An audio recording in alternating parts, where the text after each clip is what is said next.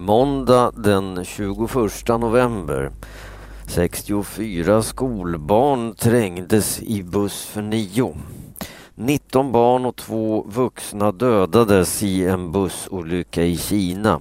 Minibussen som barnen åkte i var gjord för nio personer.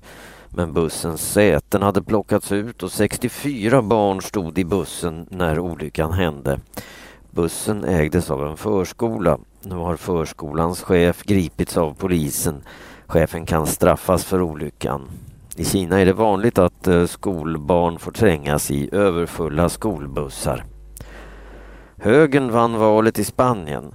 Högerpartiet Partido Popular, PP, vann en stor seger i det spanska valet i helgen. Partiet fick 45 procent av rösterna och blev överlägset störst. Den överlägsna segern betyder att partiet inte behöver samarbeta med andra partier för att styra landet. PPs ledare Mariano Rajoy blir Spaniens nya premiärminister. Han har sagt att det är tufft sparande som gäller för Spanien. Landet måste spara och samtidigt försöka skapa flera jobb. Socialistpartiet har styrt Spanien i åtta år men förlorar nu makten. Johan Olsson vann årets första världscup. Det blev en riktigt bra helg för de svenska skidåkarna. Johan Olsson var snabbast av alla i årets första världscuptävling i Sjusjön i Norge. Johan vann fristilsloppet på 15 kilometer före norrmannen Petter Northug. Fyra i loppet var dagens stora överraskning, Kalle Halvarsson. Den 22-årige svensken visade att han vill vara med och slåss i världstoppen. Jag är överraskad. Jag har inte ens vågat drömma om en plats bland de tio bästa, sa Kalle efter sitt fantastiska lopp. I damernas tävling blev Charlotte Kalla tvåa efter Norges eh, Marit Björgen. Lampor ger miljöproblem. Lågenergilamporna ska vara bra för miljön. De behöver mindre el än de vanliga lamporna. Därför kommer det så småningom att bli förbjudet att sälja de gamla lamporna. Men det finns problem också med lågenergilamporna. De innehåller giftet kvicksilver. Därför ska de slängas på särskilda platser när de gått sönder. Men det struntar många i. Många slänger lamporna bland glasflaskorna i glasåtervinningen. Lamporna är farliga för de som jobbar med återvinningen och det finns risk för att eh, gifterna kommer ut i naturen. Eh, varje år hamnar omkring 200 000 eh, lågenergilampor i glasreturen, säger företaget Svensk Glasåtervinning. Lars Brandeby är död. Skådespelaren och komikern Lasse Brandeby är död. Han blev 66 år gammal. Brandeby dog på söndagen efter att ha varit sjuk en tid. Lars Brandeby blev mest känd för sin figur Kurt Olsson. Kurt Olsson dök upp eh, först i lokalradion i Göteborg. Senare blev det tv-serier och filmer med Kurt Olsson. Norge vann stafetterna. Det blev ingen succé för Sverige i söndagens skidstafetter i världskuppen. De svenska damerna misslyckades och slutade fyra.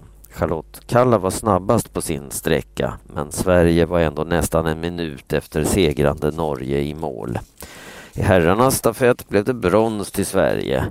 Norges Petter Northug avslutade med en fantastisk spurt och fixade guldet till Norge. De andra åkarna var totalt chanslösa. Norge tog eh, första plats och andra plats i båda stafetterna.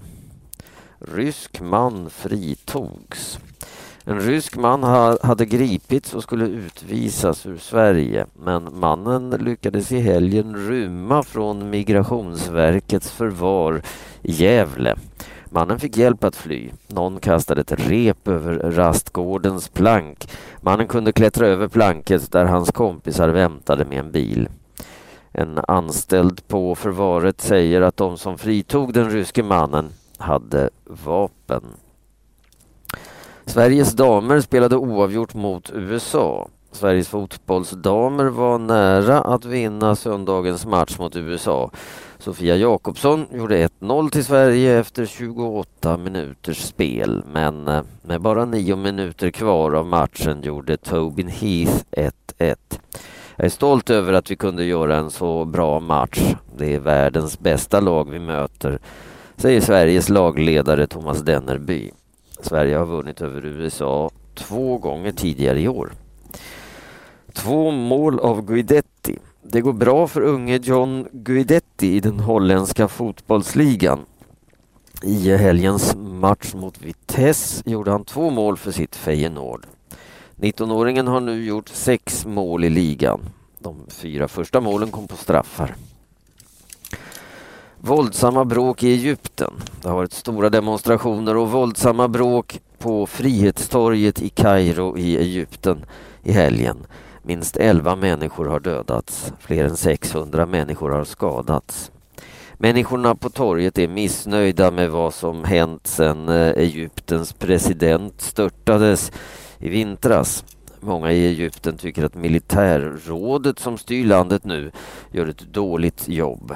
Poliser och militärer sköt gummikulor och använde tårgas för att tvinga demonstranterna bort från torget. Den 28 november är det meningen att det ska hållas val i Egypten. Om bråken i Kairo fortsätter är det osäkert om valet kan hållas.